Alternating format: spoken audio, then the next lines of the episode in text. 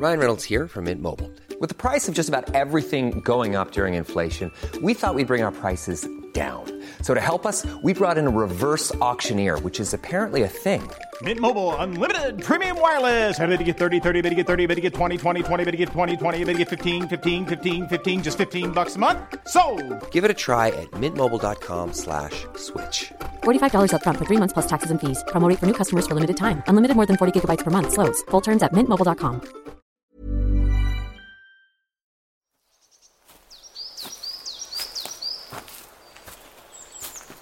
Hey everyone, welcome back. This is part two of my stomp with Joe Wicks in Virginia Water Lake. What a beautiful day it is. Let's continue. Before we continue on our walk, I'd just like to thank FitFlop for sponsoring this episode of the Stompcast and for keeping my feet well looked after while I record these episodes for you. Of course, you'd be familiar with the fact that we record Stompcast while out on a walk with an amazing guest. However, as I've said before, it's so important to make sure we're wearing the right shoes. If we don't consider our footwear, we could cause problems with our body that could have been avoided if we'd used the right footwear. And thanks to FitFlop, we're able to confidently choose a pair of shoes that we know are flexible, lightweight, and contoured to our feet. Thanks to the science in every shoe, each pair of FitFlop is designed to stay comfortable and supportive for long periods of time, meaning you can choose footwear that is suitable for both smooth and flat terrain. And now with FitFlop's ultralight Neo D hiker boot, with responsive cushioning that springs back up after each step, you'll also be able to tackle hiking in the hills. Make sure you check out the full FitFlop range at fitflop.com so that your stomps aren't cut short with unsuitable shoes. Happy stomping. So I, I've been aware of you and your work for, for quite a few years, and it's interesting because you've been you've been famous throughout. I went on Love Island, but I was very much aware of you before, and I, I was like, Joe's this guy, he's doing things a bit differently, and I think people were really gathering attention around the way that I think you were talking, even in those days. I know you kind of had Lean in 15 and things, but it it felt that you really brought so much personality, and you were really like one of the people, if you know what I mean. Sometimes you feel like these fitness influencers, like I think sometimes they they try and like almost have this elevation of like I'm on this pedestal and you've got to just like kill yourself to try and be Yeah. in a certain shape and do all this kind of stuff. I think you were always very relatable. And then when I came out of Love Island years ago, um, I think that was a big part of when so that's like 2018 when I when I think your what you were focusing on changed and the family came along and, and Yeah. then we went into this horrible time of the, the pandemic and I, I said to you before when we I recorded with you actually um, on a walk I thi- it was huge for me actually your videos and I'm not just saying that so a lot of my shifts would be kind of like 11 in the morning through to like late at night so in the mornings I get to get up and do your your YouTube videos your PE with Joe I love that. And it- and and it really about- helped yeah, I've heard from a lot of doctors that said that because it's kind of So it's many just a short workout they can manage to squeeze Oh yeah, in. well we used to go into work and I say to my mates at work, like, oh, do you do the, did you do um, PE this morning? Yeah, and parents, there's a two of the consultants, uh, family um, have children and families, and they got their kids up to do it. So it was odd because I was like, I was speaking to people who literally were doing it, the doctors, and they were like, it was really helping them. And I think what you nailed there was a you gave people a regularity and routine in a time of chaos, but also you made it so accessible. Like I got up in the morning and said, "Oh, I just can't bother doing." it. I was like, "No, let's do it." Like get into it, and you lift people's mood, you make people laugh. You'd have a fart every now and then on Yeah, screen. The kids would run in. It was just, it just made it so relatable, and I, you know, I, I think I, I believe honestly that what people want these days when it comes to health is just people that are honest and just relatable and engage them in it, and don't make them feel like it's oh, it's me and you. Totally. Well, look, one of the reasons I did PE with Joe and had that energy and that kind of motivation because I was once a child in a small council flat where, you know, for me it was I was so overwhelmed, I was so anxious and so just uncertain of everything around me that exercise and PE and movement and even school was an escape right from the chaos of home life. So I kind of visualised that and I thought like, I need to do something to get these kids moving. I, I just thought about all the families that might have had children with learning difficulties or children that were just, you know, behaviour issues who needed to kind of vent and let it all out. So I thought, let's make it fun. Never mention the lockdown and never once mention the pandemic. I just said, let's have a little boogie and, you know, get some music on, do the silly Billy and, you know, it was, it was, that was it. It was kind of me just trying to give people something to focus on. And I think it was the structure, it was the timing, it was the routine. It's, it set people's day up for a, a day of it, especially with the home learning. So yeah, you know, that was always, it will always be my proudest achievement. Oh, I, I think it was incredible. I mean, at the time, I was just like, this guy has come up with something that's so fantastic because, and again, it, it, it's to you might not seem such a. It probably does seem clear, it was a very deliberate thing, but you did it in a way that was really. It didn't feel like you were weaponising yourself. Last thing everyone need, anyone needed at that time, when everything was going on, was to get up and feel like they were getting beasted on. Whatever. Yeah. It wasn't about that. It was having fun. Everyone was just moving, and I can't tell you how much people needed that at that time. And I mean, how many people? At one point, did you have nearly have a million people streaming or something ridiculous like that? It was. It was so many people. yeah, on these the, lives. on the second day, it was nearly a, yeah, just under a million, which is mind blowing because I obviously I never knew it was going to take off like that. But I think with was that scary? What was it like? the first day, like, so oh my I'm- the first day I stood in front of the camera, and Nikki, my brother, was on the um, in my AirPods. Obviously, said, "Oh, Joe, this is big," because I couldn't see the screen. He's like, "Oh, this is big." He's like 200,000, 300,000, 350. He's like 400,000. It's climbing. He's like, There's now 950,000 live Oh streams. That's live streams. That's like you think about the actual families Yeah, doing well, it. yeah, around and I was, I was very nervous, and I was just like, I'll oh, just do it, go and have fun. And obviously, as I, as I got into it, I, I eased up and warmed up a little bit, and I sort of relaxed. But it was all, it was always about making it fun and accessible. That you could do it in a living room, even if you had a tiny little living room. Yeah. And I had the quizzes, and I had the, you know, spot the difference. Because I thought, even if you're a kid who hates exercise, you might sit on your sofa in your pajamas and still do spot the difference, Yeah. or you might do the quizzes. So I tried to make it accessible for every child, every family member, and you know there was toddlers doing it, there was grandparents, and when I do these PE with Joe tours, I can't explain to you what it feels like, but I stand on stage and there's a thousand people in front of me, and there's like literally grandmas and people in wheelchairs, and there's toddlers with their mums in their little PE with Joe t-shirts, and that's the thing that always amazed me how I've managed to transcend like one age group, one demographic. It was it was rich families, it was poor families, it was you know, it was international, it was all over the world. It's anybody that anybody that just found out about it did it and enjoyed it, and I love that. I love that about that. You had A&E doctors in the 20s, the 50s, the families, the nurses. Uh, everyone was kind of doing. That's just within our like the hospital. It was That's when I was like, I'm trying to. I was trying to imagine for you how must have blown your mind in a way because you, when you actually think about how many people were engaging Yeah, with that, and it's changed. I mean, when we went to, um, when I was filming with you, because you're an ambassador for Lululemon, when we were, when I came filming with you, we were in Wales actually, and there was loads of school children there, and they were so excited to see you, and I could just. Because you know those kids were there working away, doing P. they Yeah, were it's doing amazing. PE I love it. Joe. Yeah, it's always a nice experience to meet the families that actually like took part. And they're obviously a little bit older now, but I just I think it would just be one of those things they remember like, of all the of all the negative and kind of upsetting that that time was. That PE with Joe was like a little Yeah. moment of just like you know laughter, and it was so silly. And yeah, I I miss them workouts, man. I, I had so much purpose. You imagine waking up every day knowing that literally it was probably like tens of millions or 10 million people a day probably doing it live, and it was just like that's amazing. So when it's like, where do you go from that? That extreme high of having something so much value and so important and so much impact. Yeah, I definitely felt a bit flat when it finished, for Did you? sure. Did Yeah, you? because I was like, Because I remember when now you stopped. I remember when you stopped doing it, and you do.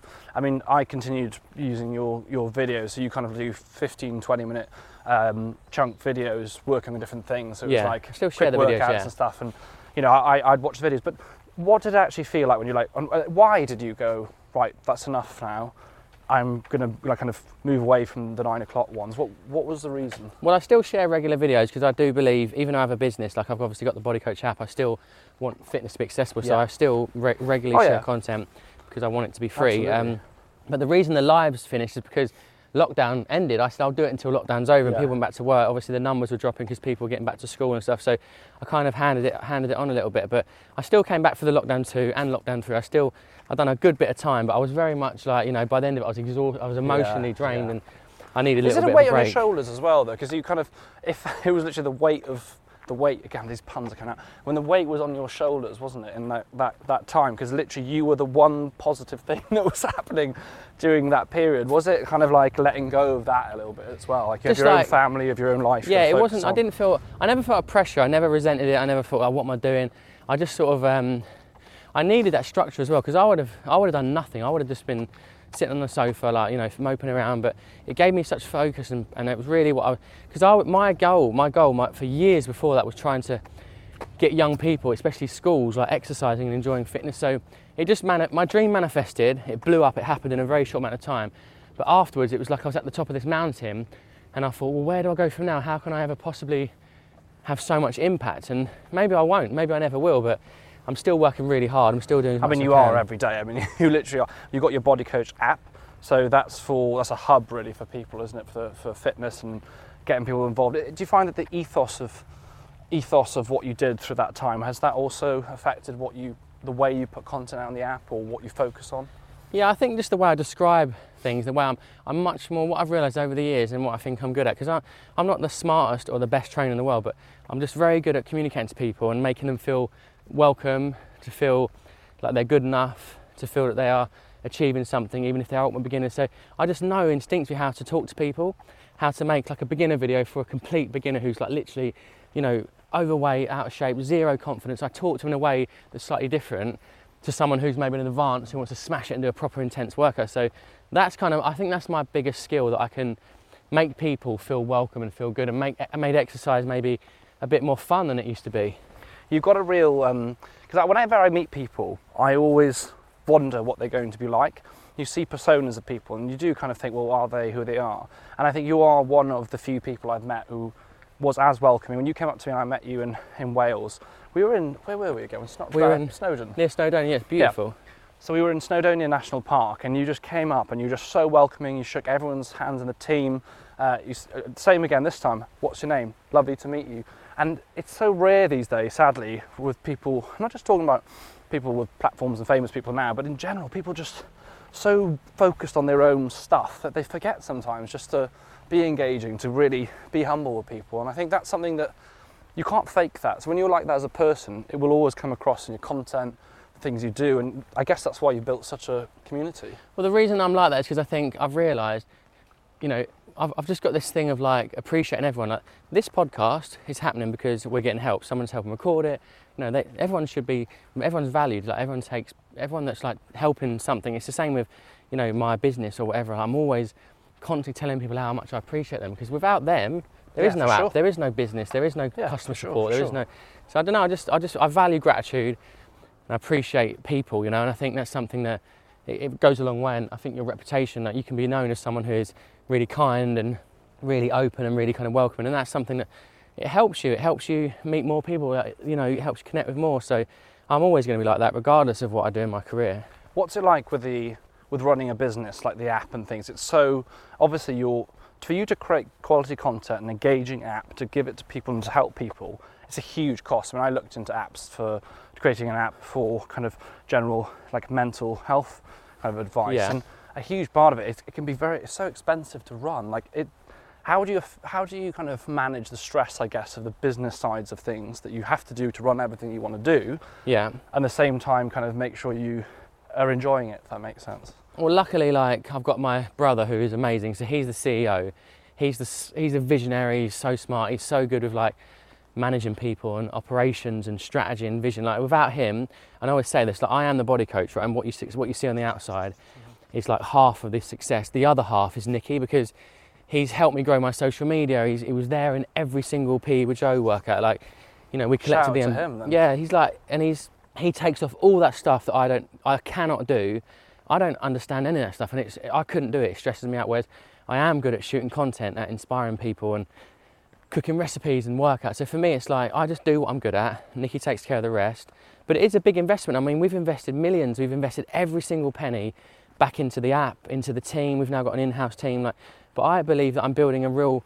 I believe I'm building a legacy brand like that will live on beyond me. I believe I'm building something that, you know, in years to come, people will turn to if they want to get in shape. Like, you know, like I don't want to say like, um, you know, like big diet companies and stuff. They've been around for 20, 30 years, and they were just probably one person with a, with a meal plan, and they've still got millions of people fit and healthy in some respects. So I do believe that I'm doing that. It's just going to take time, and you've got to, you know, build and it right. dedication and acceptance of, of failures as well. Yeah. I'm sure there's been bumps in the road. There's well for any business right now, we've got so much uncertainty. I mean, even what I do, I mean, I I kind of have a similar juggle where I do a huge amount of stuff for free. I volunteer in a lot of stuff.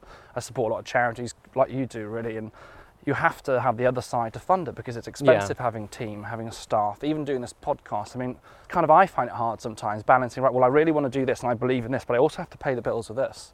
It's Yeah. a bit of a juggling act in life, isn't it? And then you've also got an actual family to to look after as well. Yeah, I think there's. I think. I think the reason I'm successful, the reason I've got this career and I've reached millions of people is because I've, from the very first day I started out as a personal trainer, I was truly purpose driven. So all I think about and I'm obsessed about is getting people moving, feeling good, you know, eating healthy food, you know, looking after each other and taking care of themselves. So if I focus on that, if I soul, if that truly is my purpose and my north star, everything else. the book deals, the DVD, the TV shows, they all came. That all came to me. I never for one minute thought I was going to have a cookbook when I started doing Lean in 15. Come on, I was living in a flat in Surbiton. I was a personal trainer on, you know, on 45 pound an hour. Like, that was my vision. I thought I'm going to have a boot camp and I'm going to, you know, have a few locations. It's going to be amazing. I never thought I was going to sell millions of cookbooks. So I think if you are truly purpose driven and passionate about helping people, all of the wonderful opportunities that come from that, you know, having a big audience in the community, like it, it just happens. It, you don't have to chase it. It literally, it will come to you. You know, the first chapter of my book, Live Well Every Day, is on finding your purpose. And why? Because I, I actually believe, not just even with work, with a life in itself, if you don't feel you have a purpose and know why you exist as a human, how can you possibly care about sleep or what you eat, your exercise, your relationships, your education?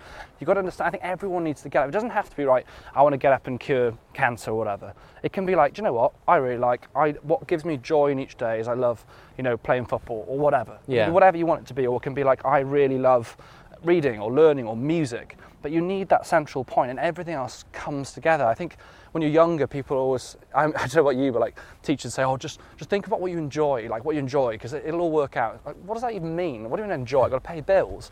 But, you know, if I look at my journey, I, I've, my, my focus has always been I've enjoyed people, I enjoy health, I love teaching. That's what I enjoy doing. And really, all of the stuff I've done has manifested through that as well. And you're right, you don't know where, you, don't know where everything's going to happen. We don't know what's going to happen in the world in 10 years. But if you constantly get up and go each morning, like, what do I care about?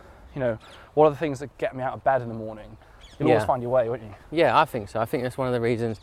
If you go into something just focusing just on the, you know, the profit and the revenue and the salary, like it's not many people succeed in that way. I think all the great entrepreneurs, all the great businesses, the founders, the CEOs, like entrepreneurs that have launched great brands and businesses and stuff, and then even built communities. It's because at the heart of it, I think there's a genuine like desire to want to create change or you know improve lives somehow. You know, it could be a product, or it could be a service, whatever it is. For me, it was just like I just love being a trainer. I think if I can take that online and get people moving like virtually, what an amazing thing that will be. But I certainly didn't think the BBC were going to ring me and say, "Do you want to do a DVD and like sh- fly to Lake Como and film a DVD?" Like amazing. it just was. I just didn't have the vision. I didn't have that ambition. I wasn't an ambitious child. I really wasn't. All I wanted to do was be a local pe- personal trainer, have 20 clients, and be busy. That was my goal, and that was what I worked for I've got a fair towards. few of them now. I mean, it's your your purpose uh, is dri- purpose gives you that energy, and that energy brings everything else, doesn't it? I mean, you said that the the PE with Joe was your high. Is there any low you go? Do you know what? That was a difficult time for you in your career or in your life. I think the lowest point's probably, well, the, yeah, I'm very emotional. I'm very sensitive. Like, I cry all the time. Like, especially in front of people. I cry in front of the body coach team. I did a talk the other day at this like conference, this corporate thing, and I 600 people, lawyers and all that. And I, I, I literally like, because I'm talking about my childhood, I showed emotion. I was being vulnerable. So I'm very sensitive to people and and like you know relationships. So at one point, you know, when the body coach business was um, basically it was a bit of a transition. We had so many staff, we had so many people, and I held on to them for so long because I didn't want to let them go. Okay, But as we as we improved the app and we had this technology business growing, the need for like human support was it was it was Yeah, declining, it was de- sure. decreasing. So, you know, having to let people go that was really difficult because, you know, me and my brother Nikki had to do it all ourselves, and it's just not nice, is it? To like people that have worked with you for years to say, look, there's no role for you here. So that, so without hard. doubt, that was, you know, the most difficult and emotional. The build up, the anxiety, and everything leading up to it was intense, but it was okay, and they understood, and I took care of them, and I really looked after them, so they were fine. But that thought of having to let someone go has really been there as of, like, of service to you in the business for so long.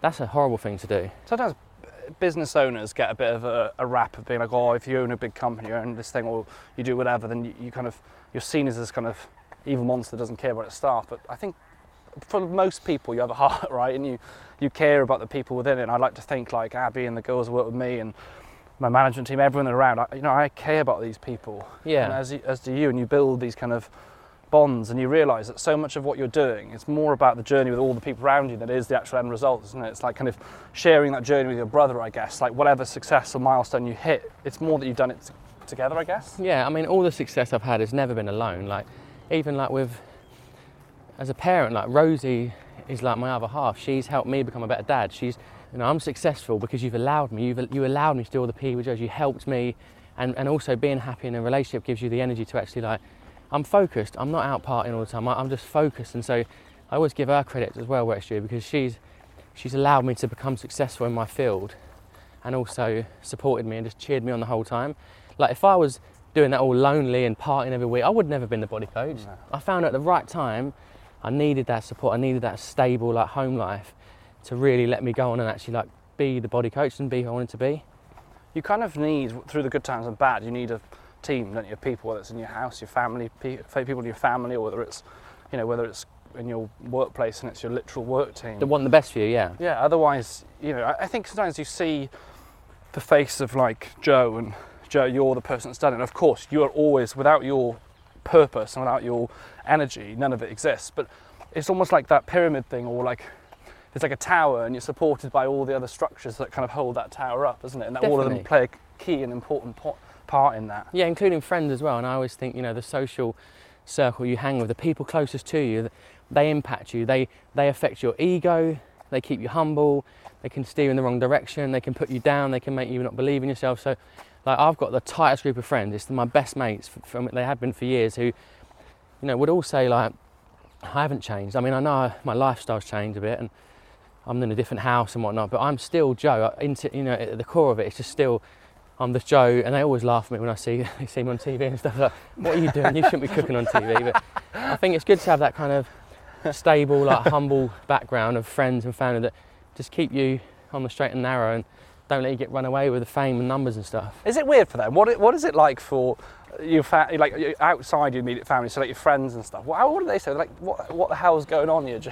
Mate, Yeah, I mean, you're on the TV laugh. every day. You're on YouTube every day. They Like, used to going laugh. on? They'd send me funny pictures and catch me in the in the newspapers or on TV and like yeah, send little memes and stuff. But they always, you know, they're proud of me. I think, you know, I think the people closest to you, they've always been they've always been proud of me. They've always been encouraging me, and I think you know they they think it's funny when I'm like with Princess Anne getting an MBE. No one could really f- predict that, but.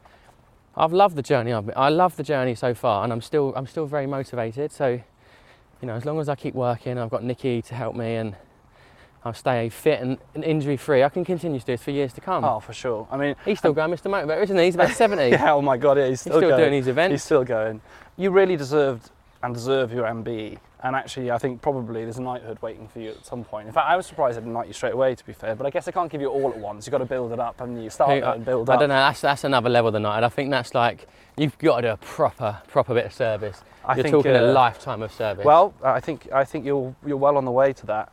I'll keep How, how amazing thing. was that moment? Talk to me what that was like, kind of going up there. It was Princess Anne, wasn't it? Princess Anne at Windsor Castle Yeah, it was amazing. Oh, like took wow. Nikki up there because I could only take one guest, and I said, look.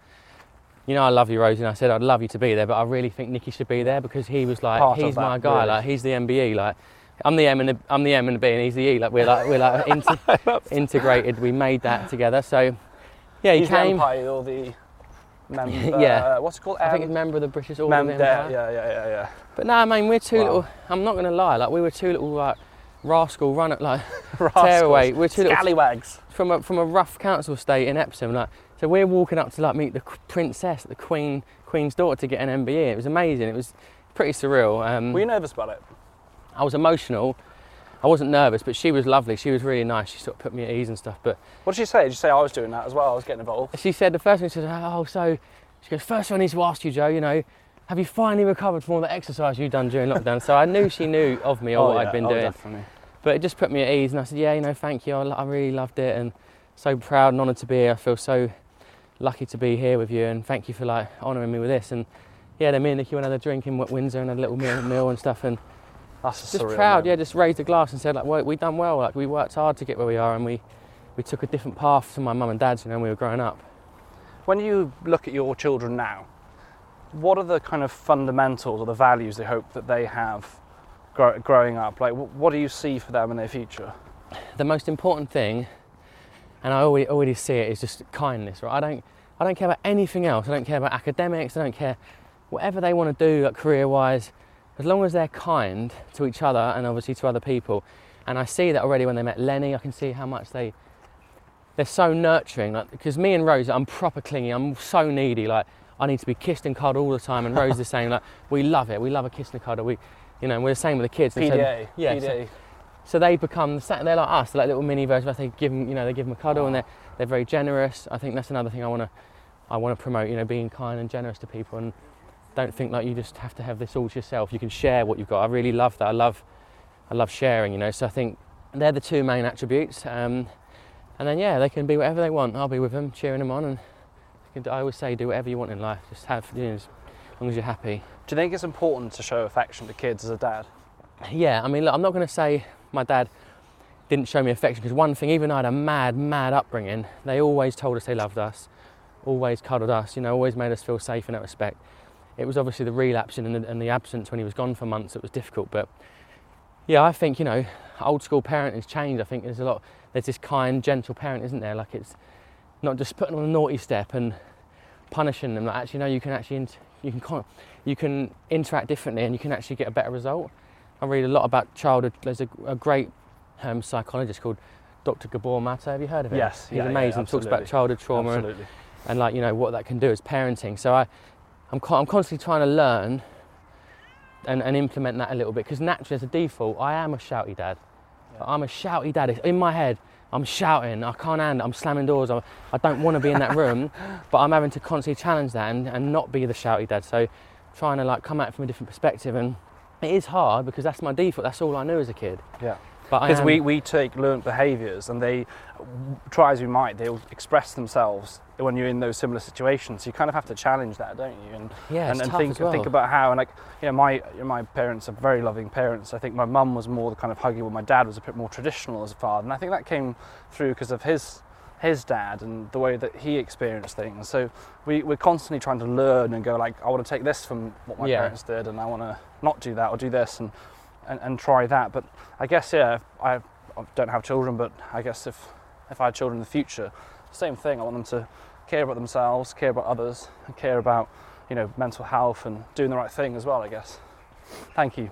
Yeah, I think I think it's amazing. I think the one thing you can get through in life is you can have loads of chaos going on, but if you feel loved and secure as a child, you can actually come, overcome anything. So, without doubt, it's the most fundamental part of it. I think being sensitive, being open, letting them letting them feel safe. You know, all these things. It's they're they're, just, they're downloading that information. You know, even like let's say we're in a stressful situation, if I can show good emotional regulation and even if I shout and I can say sorry I can demonstrate that you know we can show anger you can apologize but you can and so I think all these little things your children just pick up on and they download that information and it really does help them regulate their own emotions when they're a bit stressed and a bit anxious How are you finding then that kind of learning? You've got three kids, you want five. How are you going to balance that with the business, the campaign work, the charity work, all the things you do? How, how are you going to find that happy medium? Well, I suppose when when you have a new kid, like the other ones get older, so they become more independent. You're not always gonna have toddlers either. Like, toddlers are tough because they're like they're erratic, they're irrational, like. But then they, you know, when they start to grow up, they sort of get a bit more independent, and then obviously another one comes into the mixer. But I mean, look, the dream is the dream is right, five. The one. dream is five, and I do love. But you know, it may never happen. But we're happy now, and we still say, you know, love a big family. But I think for me, I just know instinctively that I cannot just work and take every single opportunity all the time, 24/7, because something has to give, something has to be sacrificed, and that could be closeness to Rosie. We could end up drifting apart, or the kids just think I'm away all the time. On you know, so I don't not often take work that's like going to take me away from them. I, I prefer, and I actually love this month because I've just been at home with them, filming recipes, filming workouts, doing the school run, doing dinner time, bedtime. And I go down in the garden, have a sauna and a nice bath, and I'm in bed. You know what I mean? I love that simple life. Do you think that simple? You say the simple life. Do you think that people need to? Because what I find interesting is people will look at you and see all your successes, but I suspect a lot of the things you enjoy day to day are actually the things that we can all, or most of us, can kind of enjoy. The kind of simple pleasures of like doing the school run or Yeah. or whatever. You- that's an interesting mismatch, isn't it, between what you you see as like the pleasures and things you care about, and other people might see, well, oh, hang on, it's this person that's like hyper successful, done all these these like national things. It's the simple It's things that keep us happy, isn't it? Like uh, the ultimately, like, and you, you know about this from all the research you've done that loneliness is a real thing, and being connected is so important as, as a human. So if you're not close to your mum or dad, or your family or close friends, like, you're not really going to be that happy. You could have all the Rolex watches and all the cars and all that, but you're not really going to be happy because you, as a human, as a human element of, of happiness, you need to be connected. So I don't sacrifice that. I try and keep my friends close. I'm always the glue. I'm the glue to the family. I bring everyone together for dinner, for barbecues, for parties. So as long as I keep doing that and I don't lose sight of that, I think I can I can still work hard and have a career.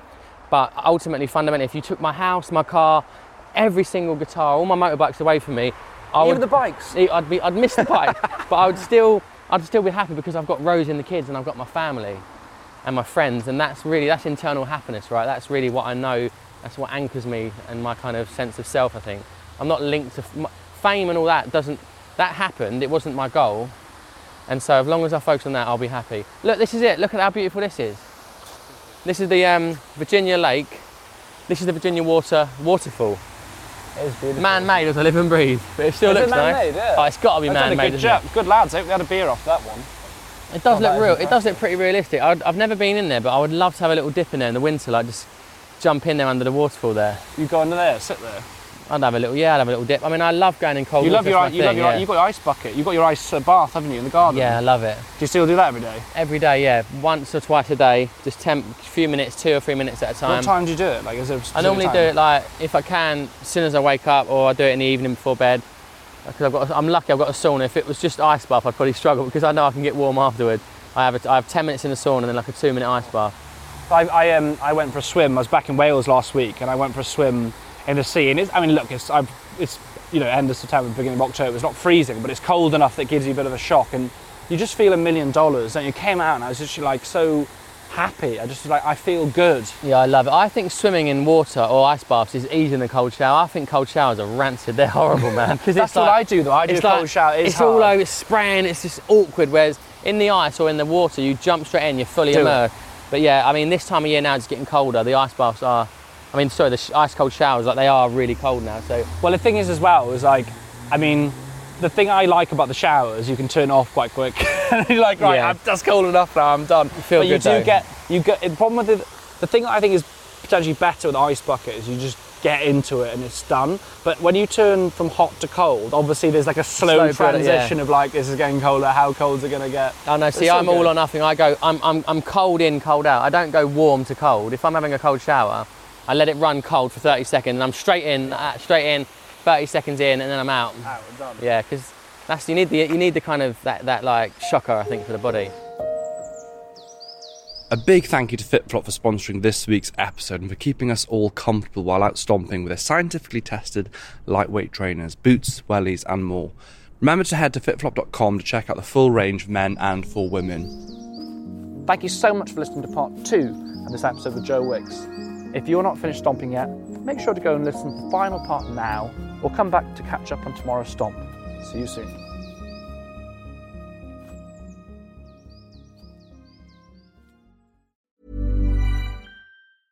This Mother's Day, treat mom to healthy, glowing skin with Osea's limited edition skincare sets. Osea has been making clean, seaweed infused products for nearly 30 years. Their advanced eye care duo brightens and firms skin around your eyes, while the Golden Glow Body Trio nourishes and smooths skin all over. Go to OSEAMalibu.com and use code MOM for 10% off your first order site wide.